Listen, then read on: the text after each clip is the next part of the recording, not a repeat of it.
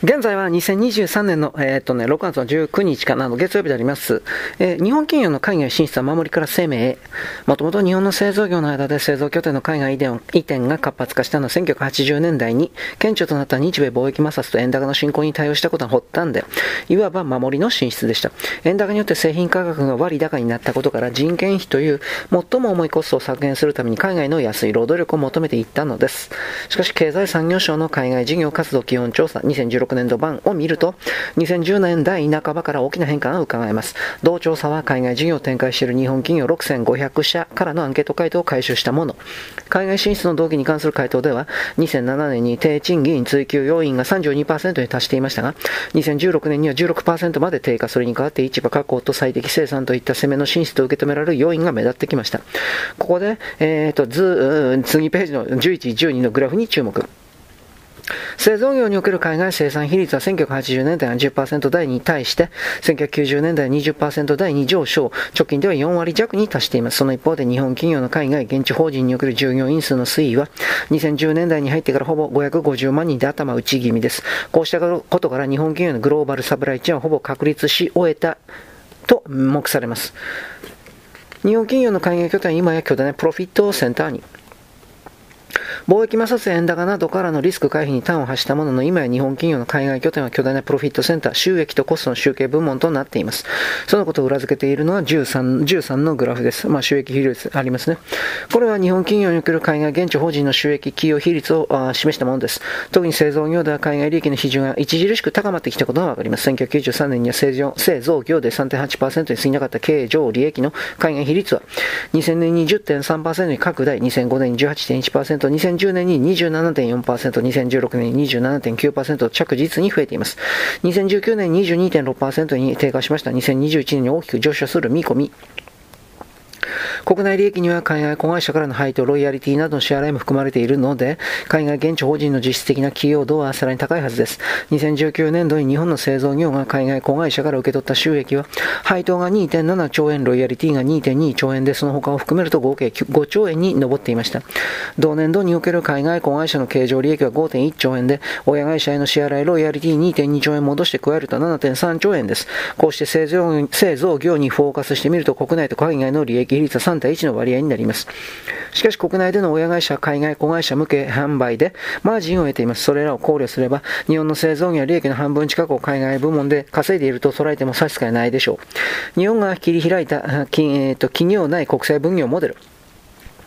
過去20年間で価値創造の仕組み、ビジネスモデルを日本ほど大転換させてきた国は他には見当たりません。言い換えればそれは国際分業との関わりの決定的な変化です。国際分業とは国家間でそれぞれの適性を生かしながらの産業の役割を分担し合うというもの。2000年までの日本はもっぱら価格競争力によって輸出主導で国際社会と関わってきました。しかし貿易摩擦と円高でその基礎が根底から否定され、2000年前後には国難に等しい価値創造モデルの崩壊に至ったのはこの章でも前半でも触れました。そこから見事に立ち直った第一の要因は何度となく述べてきたように技術力に特化した非価格競争とオンリーワン商品へのシフトでした。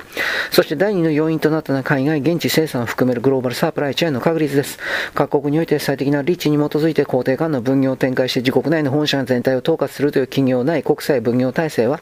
日本において最も発達したビジネスモデルと言えるでしょう。その証拠はいくつも挙げられ、巨額に及ぶ一時所得収支の黒字がその一つです。日本の経常黒字における貿易黒字の割合はごく小さくて、大半は一時所得収支によって稼ぎに出されています。そのことは一目瞭然、10、14のクラブです。まあ、グラフそうなってますよ。はい。一時所得収支とは、海外における産業活動、投資活動によって生み出されたもので、現地から還元されるはずのものです。これに対して貿易黒字は現地の雇用を奪うという側面もあり、非難の矛先が向けられがちです。巨額に上る一時所得収支の黒字は、日本企業はグローバルサプライチェーン構築と国際分業で他国を発していることを示しています。東アジアがスマホ、パソコン、テレビ、半導体、液晶などといったハイテク生産の世界拠点としての地位を確立していますが、日本企業による企業内国際分業モデルを多く寄与していると言えます。企業内国際分業体制が確立していたから脱中国で、えー、先手を打てた。日本の企業内国際分業体制が世界で最も進んでいることは関税率にも表れています。製造業に関して言えば日本は世界最低の関税率になっているんです。また日米の産業保管構造が強固となっていることも2000年以降の国際分業の特徴です。半導体エレクトロニクスなどの分野で米国の産業基盤を脅かし、それが日米貿易摩擦を引き起こしたのは今や昔の話です。現在の日本は半導体、スマートフォン、インターネット、インフラ、航空機などの基幹産業部門で、ほぼ全面的に米国企業に供給は仰いでいます。その一方で自動車や機械、ハイテク素材、部品などの分野では日本企業は米国に対してプレゼンスを発揮しています。しかも日本の自動車メーカーは米国に来る現地生産を拡大して同国のビッグ3を手厚く支援してきました。さらにいち早く脱中国へと舵を切っていることも日本の企業内国際分業体制が優れていることの証となります。2012年に尖閣諸島問題が深刻化して以来、日本は脱中国を進めてアジア一帯での肯定感分業を構築しています。そのことを裏付けるのは図15です。2012年までの日本は香港を除けば世界最大となる対中直接投資国となっていました。しかしその後は各国が対中投資を増やすのとは対照的に日本は大きく抑制してきました。グラフの推移を見れば日本企業は世界に先駆けて中国への過度の依存を修正したことが手に取るようにわかるでしょう。熾烈な円高局面を日本企業は賃金抑制で生き抜いた。1985年のプラザ合意以降、日本が急激な円高の進行に苦しめられたことはこの章ですでに触れましたが、逆境を乗り越えられたのはどういった施策が走行したからでしょうか。左から、えー、図16です。左から順に説明すると、主要先進国に送るユニットレバーコスト、労働者1人当たりの製品価格に占める労働賃金の割合、雇用者報酬、労働者生産性の推移を比較したものとなっています。まず一番右のグラフの推移に大差が見られないように、労働生産性では日本が他国と同等の実績を残してきたことがわかります。ところが2000年以降のユニットレーバーコストの雇用者報酬は日本のみが低下傾向を示しています。つまり日本企業は賃金を抑制することで、円高の逆風に耐えながら利益を捻出してきたわけです。賃金の抑制、人件費の削減は企業経営において最高のスリム化です。こうして労働者を犠牲にして利潤を確保することで円高とデフレで販売価格が継続的に下落する中でもビジネスモデル転換のための投資を可能としました。実は円ベースで日本人の賃金は抑制,、え、抑制されていたもののドルベースに換算すると各国並みに上昇しています。それを如実に物語ったのは図17です。この実はそれだけ円高の流れが強烈だったことを意味します。円ベースで賃金を抑制してもその効果を剥落させるほどの円高に見舞われて、グロローバル展開、生産拠点の考え移転を迫られることになってしまったわけです。日本は成熟した債権国なのか。日本の貿易収支は黒字でしたが、2008年のリーマンショックの力は赤字に転落して2016年までその状態が続きました。今も大きな黒字に至っておらず赤字に転落する年もあります。それでも日本の経常収支は約17.7兆円の黒字2020年度となっています。この黒字とは日本企業が海外において稼ぎ出した収益です。海外の工場で生産した製品を売って売ってえ得た利益や、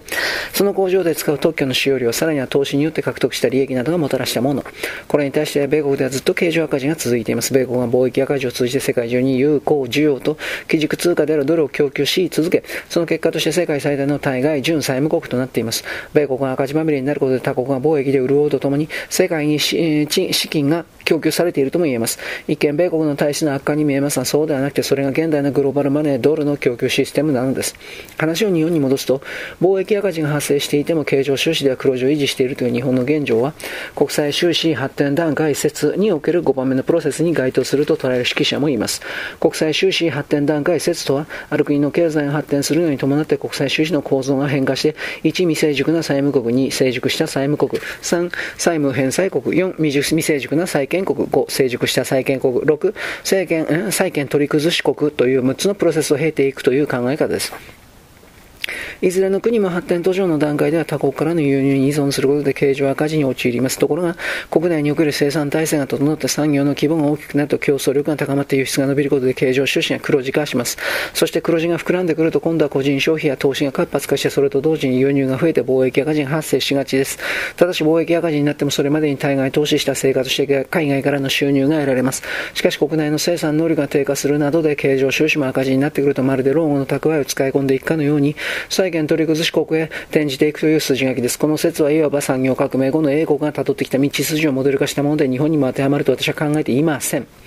日英の経常収支の黒字の大きな違いは海外でどうやって稼いだのかがポイントです。かつての英国は金利と海運で稼いでいて、これら2つには生産ノウハウや技術の蓄積が全くありません。金利とは他国への貸付によって得られた利息です。1900年代初頭の英国は輸入超過で貿易赤字を抱えていましたがその一方で他国にお金を貸し付け、利息を得ていました。一連が米国大陸横断鉄道を建設する際の貸し付けです。当時の英国は世界最大の海運国で物を右から左へと運搬することでも稼いでいました。その反面、せっせと物を製造し続けけるという産業革命の延長線上で収益を上げることはおろそかになっていたことから、20世紀を迎えて英国は一気に衰退する仕組みとなりました。これに対し日本企業はグローバルに投資を行って海外に生産拠点を築いてきましたし、長年にわたる技術やノウハウの蓄積もあります。それらの種まきが結実して富をもたらしているわけであり、かつての英国よりも日本の方がはるかに経済体質は健全です。日本は世界中に工場を構え、グローバルなネットワークを構築します。ビッグデータの時代と呼ばれる今は世界各地の拠点で得られた情報を収集して解析して有効活用することが国際競争に勝つための鍵ともなっています。えー、第2章、半導体ハイテクが開く日本の活路。コロナ禍をしのぎ世界景気が拡大する時代に突入。本章では冒頭からさっと確信に触れる話から進めます。それは日経平均株が4万円になる日が近いと考える重要な根拠景気動向です。金融緩和政策によって株価の浮揚が促される含益の株高といった現象も時には発生しますが、中長期的には株式市場は右肩上がりを続けるためにはやはり景気の拡大が求められます。結論から言えば、これから日本の景気はどんどん良くなっていくと私は考えています。それは、経済成長を牽引するのは個々の企業の業績拡大です。日本企業は自分たちが得意とする領域で大いに強みを発揮して、日本の景気拡大に貢献していきます。しかも次から次へと新たな変異株が登場しているとはいえ、全人類がコロナ禍の最悪期を乗り切ったことは紛れもない事実です。予防のためのワクチンに加えて有効な治療薬も登場。こうした環境が整いつつあるので、日本だけにとどまらず世界的にも景気が本格的に拡大する時代がすぐそこまで訪れています。ロシアによるウクライナ侵攻やそれに伴って行っているエネルギー価格の上昇も世界景気を腰折れさせることにはなりません。その点も踏まえて、まずは世界最大の経済大国である米国の景気循環に関する話から進めます。長期拡大の米国景気は3年間隔で小サイクルが発生。2009年以降、米国では景気拡大が10年間にわたって継続して、株式一もそのことを反映して右肩上がりを描いていきました。最もミクロの視点から凝視してみると、こうした長期的な景気拡大の潮流の中にほぼ3年の間隔で訪れる小さな波を観測できます。例えば2015年の初めにピークをつけて2016年の半ばに底を打った波がその一つ。そして2018年の初めに再びピークをつけてから2019年の半ばに底を打ったのは次の波です。2020年は中国武漢発の新型コロナウイルスのパンデミック大流行によって世界的に経済活動が麻痺しました。2019年に底入れした景気が底割れしたのです。しかし、米国政府や FRB 連邦準備制度理事会を筆頭に各国は未曾有の規模の対策を講じたので、私はその年の11月時点で2021年世界経済回復年になると主張。当時はまだファイザー、モデルナのワクチン普及に関しては明確な見通しがありません。根拠として根拠として掲げたのは1、コロナ感染の沈静化、2、堆積した欲望と貯蓄、ペントアップ、ディマンド、3、世界的な財財政金融支援、4、イノベーションの加速、ネットデジタル、新エネルギー、脱中国といった4つの要因です。このうち2は、えっ、ー、とね、繰越し需要と呼ばれます。景気の先行きが不透明になって購買行動を一時的に控えていた消費者の需要が景気回復とともに一気に顕在化することです。一方、4については DX、デジタルトランスフォーメーションやカーボンニュートラルといったキーワードを頻繁に目にする通り、まさに目の前で進んでいることを実感できます。実際、経済活動の再開とともに米国の景気回復は鮮明になりました。コロナ対策のサポートがなくなれば低迷するとの悲観説も一部では囁かれていましたが、米国経済の見通しは明るくて失速は考え難いというのは私の見解でした。確かに家計給付金効果の一巡が予想されるマイナスはありますが、コロナ収束を待つ2のペントアップディマインドは相当な規模だと考えたからです。コロナパンデミックという突破自体が発生しましたほぼ3年の間隔で景気循環の小さな波が続いていると考えられます。2021年、2022年は拡大局面です。事態が変化するとすれば2023年でしょう。前回小サイクルで米国景気が減速した要因。ここで速化の動きから目を閉じ一つ前の小さな波に注目します。2018年8年ピークアウトしましたが、その後に景気が減速したのはなぜですか？景気の足を引っ張ったのはトランプ大統領と習近平国家主席の間で繰り広げた米中経済戦争です。この争いに勃発し先不透明になったことから株式一応で多くの投資家資金投入を控えた一方、製造業を中心に企業マインドも弱気になった。トランプ氏に代わってバイデン大統領が誕生した後も米中対立が続きますし、香港ウィール自粛の人権問題も衝突の火種です。しかしながら今後も両国が真正面で本気でぶつかることはありません。両国はお互いに深く依存し合っている関係にあるからです。現に2018年対立時も最悪ゲスは回避、そのことを交換して投資は再び活発化。2019年7月31日、ニューヨークダウ S&P500、ナスダック総合指数はいずれも史上最高値を記録。コロナパンデミック勃発によって2020年3月にかけて4割もの大暴落に見舞われた米国株価は、同年11月に暴落前の過去最高値を奪回し、2021年にかけてはさらに25%も上昇したのであります。はい、この辺です。よろしく。ごきげんよう。